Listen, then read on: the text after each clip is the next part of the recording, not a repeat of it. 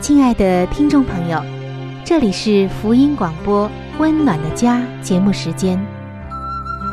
家是沙漠里的绿洲，是生活中的避风港。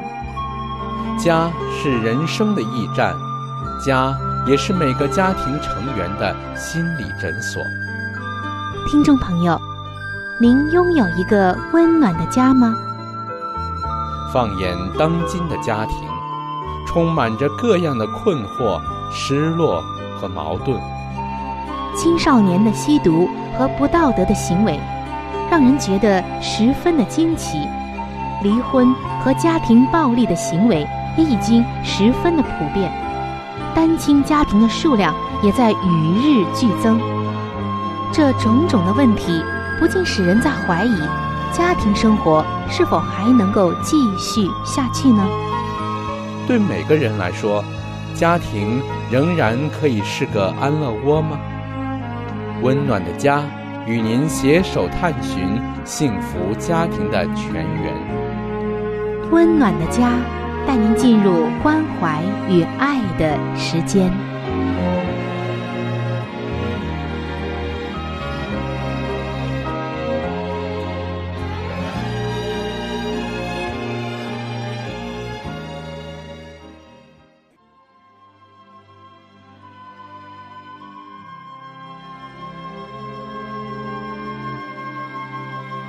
上帝眼中全然美丽的女人，是蒙福的女人，是幸福深处的女人。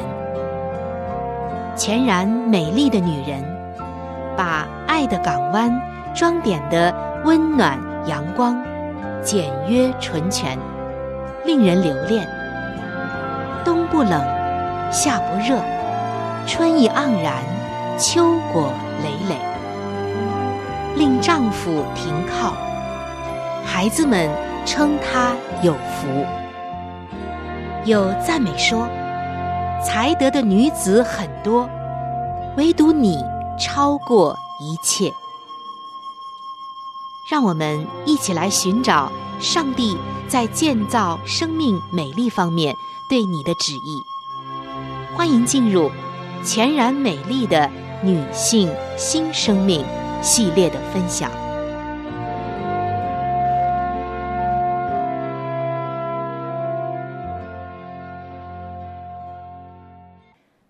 各位亲爱的听众朋友，尤其是女性朋友们，连着几期的节目，我们都在分享着如何能够成为上帝眼中的美丽女性。近两期节目。我们已经分享到了《真言书》的三十一章的十七节。这些经文记载，他以能力束腰，使膀臂有力。其实就在说，上帝眼中美丽的这位妇人，她的意志坚强，身体强壮，以及她对工作和生活的态度。什么样的态度呢？是一种殷切的态度。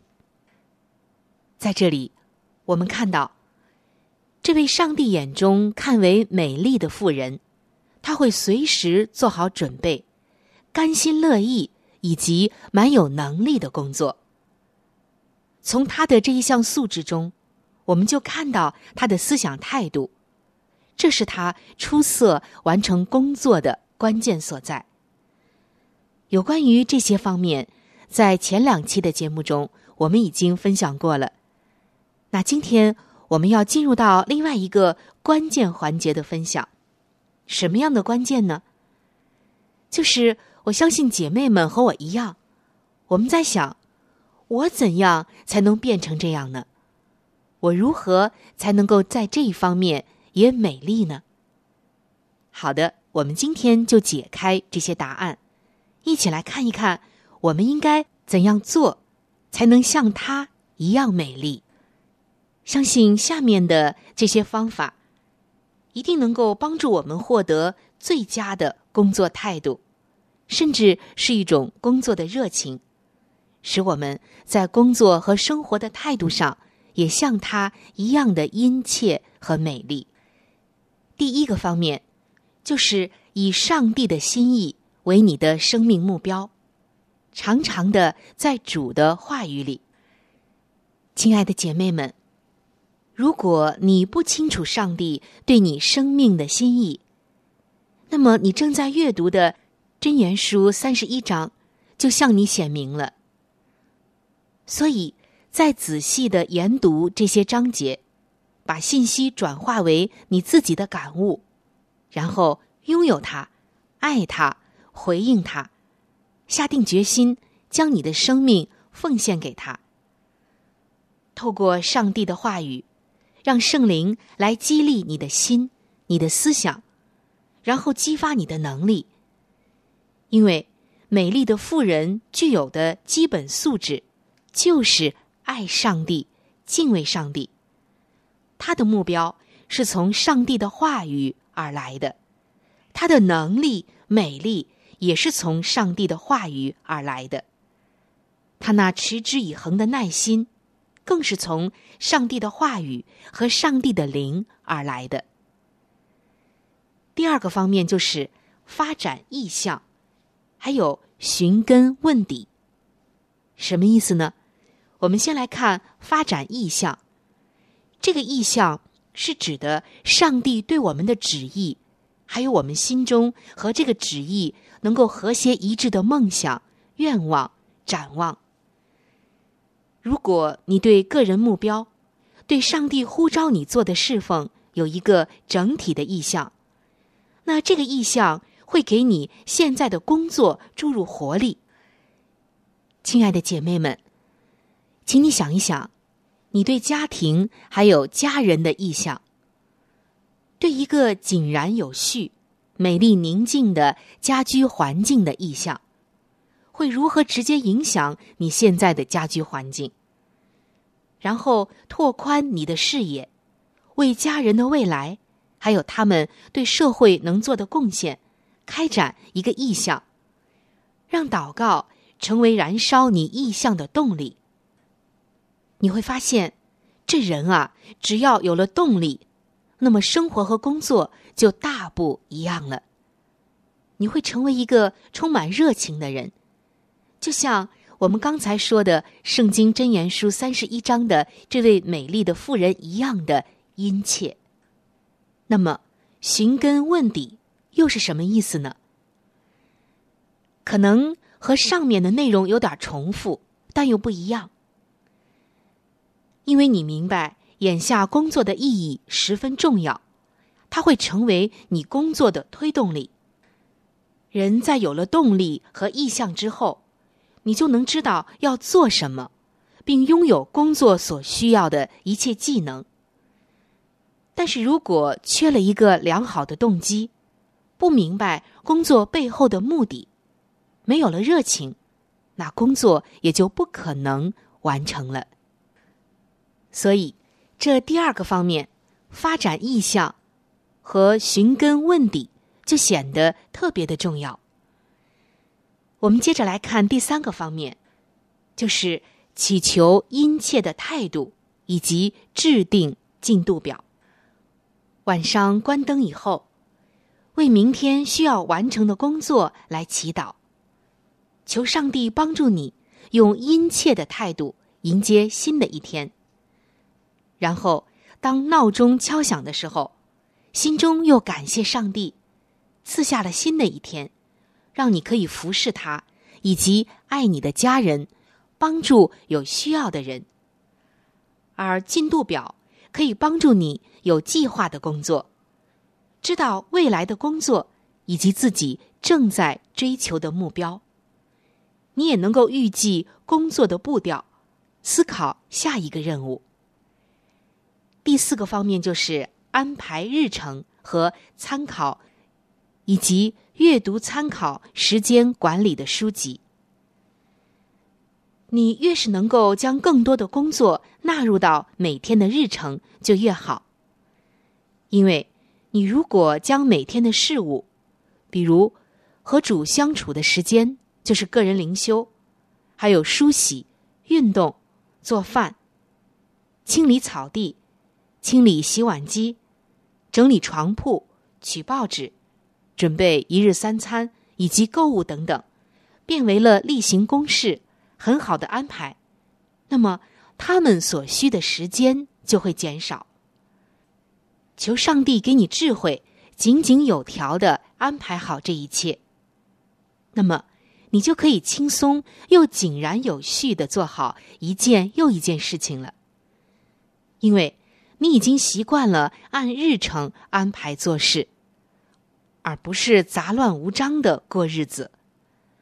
要临时决定思考的事情，自然就会减少，也不会再经常的犹豫不决，家里也不会变得乱糟糟的了。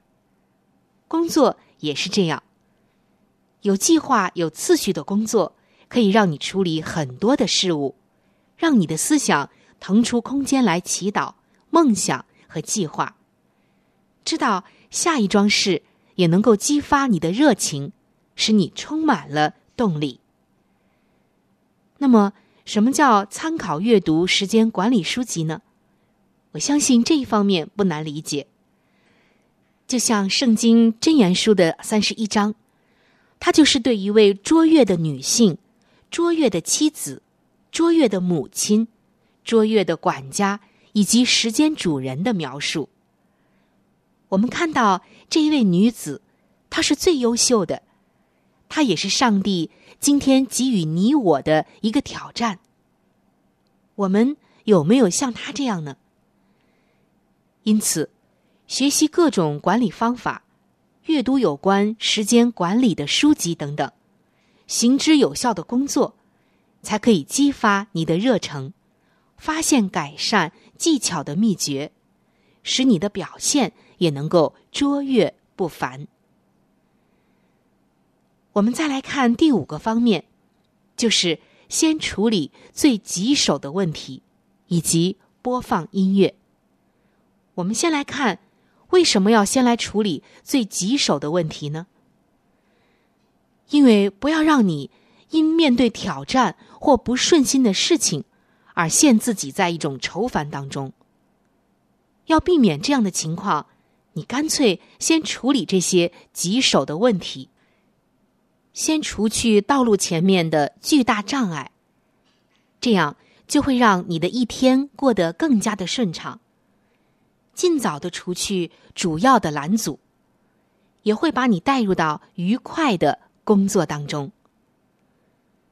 那说到音乐，我相信能够让我们放松，能够调剂我们紧张的那种状态。当我们听音乐的时候，我们会觉得整个人放松下来，心变得安静。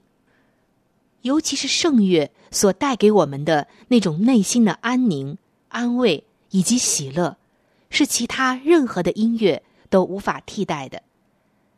所以，忙碌之余听一听美好的音乐，对你也是一个很好的调整。那第六方面，也就是最后一个方面。就是测试工作的效率以及自我省察了。每一天，我们都要和时间竞赛，我们要善用时间，不要把事物看得很沉重，甚至是负担。你可以把它当做一个游戏来做，你就会获得更多的回报。每一天来测试自己工作的效率，做其他事情的效率。这样，你就对自己有一个了解，也会慢慢的提高。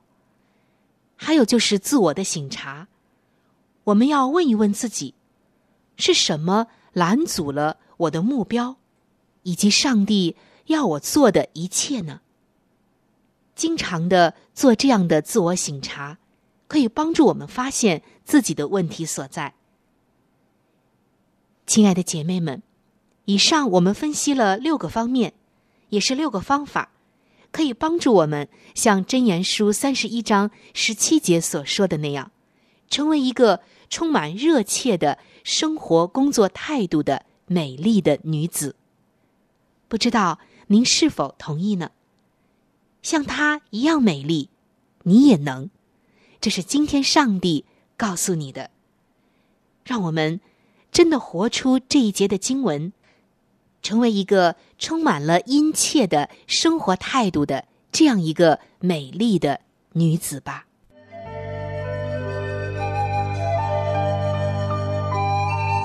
好书分享时间。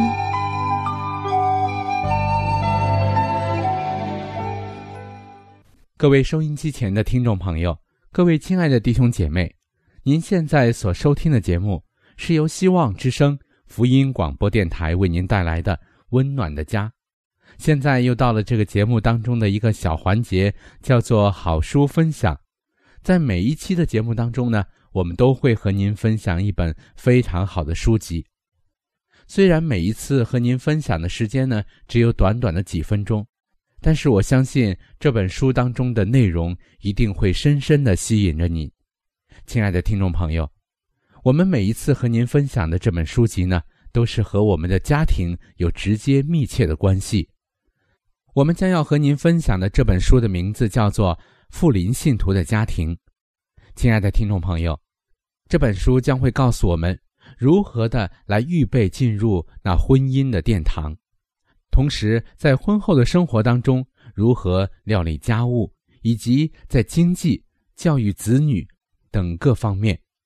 亲爱的听众朋友，如果您听完了这本书之后，您喜欢这本书，您想拥有这本书，您可以来信或者是发电邮给我们。我们可以免费的将这本书送给您的，我们具体的通讯地址会在节目当中播报给您听，请您留意。富林信徒的家庭第六十一章：家庭经济的原则。购置房产以求安全。倘若上帝所颁布的律法一直被遵行，则现今世上的道德灵性。和世事各方面的情形就会大不相同了。自私自利、自高自负的表现，就不会像现在这样的普遍，而个人都必怀着亲智之心，顾念别人的幸福和利益了。穷人不必被践踏于富户的铁蹄之下。也不必由别人的头脑来为他们思考并计划一切属世的或属灵的事。他们也有机会运用独立的思想，采取独立的行动了。要有一所属于自己的房屋的思想，必激起他们强烈的上进的愿望。他们很快就会获得为自己筹划、为自己策谋的技能。他们的子女也必受教，养成勤劳节俭的习惯，智力必大大的增强。他们必感觉自己是自主的人，不是奴隶。这样便能使那已经丧失的自尊心和道德上的独立感大大的恢复了。当教育我们的会友离开城市到乡间去。在那里，他们可以购置一小块土地，为他们自己和子女安置家庭。出售房屋的劝告，有些穷苦的男女常常写信给我，征询我的意见。他们应否出售自己的房屋，将所得的款项献为推展圣功之用？他们说，捐款的恳求深深的感动了他们的心。因而，他们乐意为主竭力绵薄，以报答他为他们所成就的一切。我要向这等人说：目前你们的本分，也许不是要把你们小小的房屋出售，但你们可以自己求问上帝，主必垂听你们为寻求智慧以明白自己本分的恳切祈祷。上帝现在并不所求他子民需要居住的房屋，但是那般富有的人若不听从他的声音，而与世俗隔绝，并为上帝牺牲，他就必越过他们而去呼召那些甘为耶稣做一切牺牲，甚至不惜将自己的住宅出售以供圣公之用的人。可赞扬的自立精神。有一种自立的精神是值得赞扬的。有志肩负自己的重荷，不愿寄人篱下是对的。希望自食其力，乃是一种高贵慷慨的大志。殷勤的习惯和节俭的美德都是必须的。平衡收支，许许多多的人都没有训练自己量入为出，他们也不学习如何去适应环境，而一再的借贷度日，终于被债务所压倒，以致灰心丧志。好了，亲爱的听众朋友，亲爱的弟兄姐妹。好书分享这个环节呢，我们今天就和您暂时的分享到这里。那如果您对这本书籍非常的感兴趣，希望得到这本书籍的话呢，请您来信告诉我们，我们会免费的将这本书送到您的手中的。来信请寄香港九龙中央邮政局信箱七一零三零号，你写“春雨收”就可以了。如果你给我们发电子邮件也是可以的，这样更快捷一些。我们的电邮地址是 c h u n y u 小老鼠 v o h c 点 c n。好了，亲爱的听众朋友，我们期待着您的来信。下面呢，我们将时间继续交给春雨姐妹。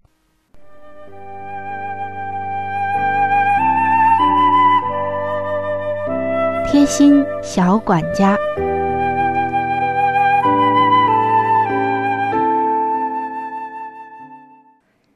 各位亲爱的听众朋友，欢迎来到贴心小管家的时间当中，我是您的朋友春雨，很开心我们又一起来到这个走进我们生活的温馨的时间。今天我们要来说一下水杯当中污垢的处理。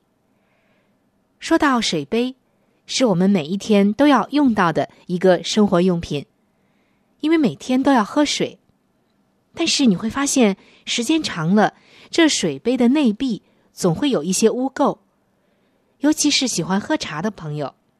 那么，怎样去掉杯子的污垢呢？我相信听众朋友都有自己的方法，但是今天给您介绍的这个方法。不仅仅能够轻松的去掉水杯里的污垢，而且还非常的环保，价钱也很低廉。用什么东西呢？就是牙膏。可能有的听众朋友已经这样做了。方法就是把牙膏挤在清洁布上，挤上一点点就可以，不必太多。而这个清洁布。最好是带有摩擦力的那种清洁布，就是表面比较粗糙、摸上去有点磨手的那种百洁布。把牙膏挤在上面，然后呢，将百洁布放在杯子里面，反复的来擦拭、摩擦杯子的内壁。你会发现，只要一小会儿，这个牙膏啊就被均匀的涂抹在杯子的内壁上了。而牙膏中有一种特别的物质，就是有细微的颗粒，能够帮助摩擦掉杯子内部的污垢。所以，牙膏为什么能够把牙齿刷干净，也是跟它这种很细微的微小颗粒的摩擦有关系的。不一会儿，你就会发现杯子白白净净、光洁如新了。而用牙膏清洗过的杯子。我们不用担心，在接水喝的话会有什么问题，非常的环保，味道也很清新呢。您只要用这种方法把杯子擦拭干净，再冲洗两遍就可以使用了。当然，如果你能够把杯子的外面还有杯子的把手也擦拭一下，那效果当然是更好了。你会发现，杯子的里里外外。都变得白白净净了，而且还不伤杯子，没有划痕。下一次我们就用这种方法来清洗我们的水杯吧。今天的贴心小管家就到这儿。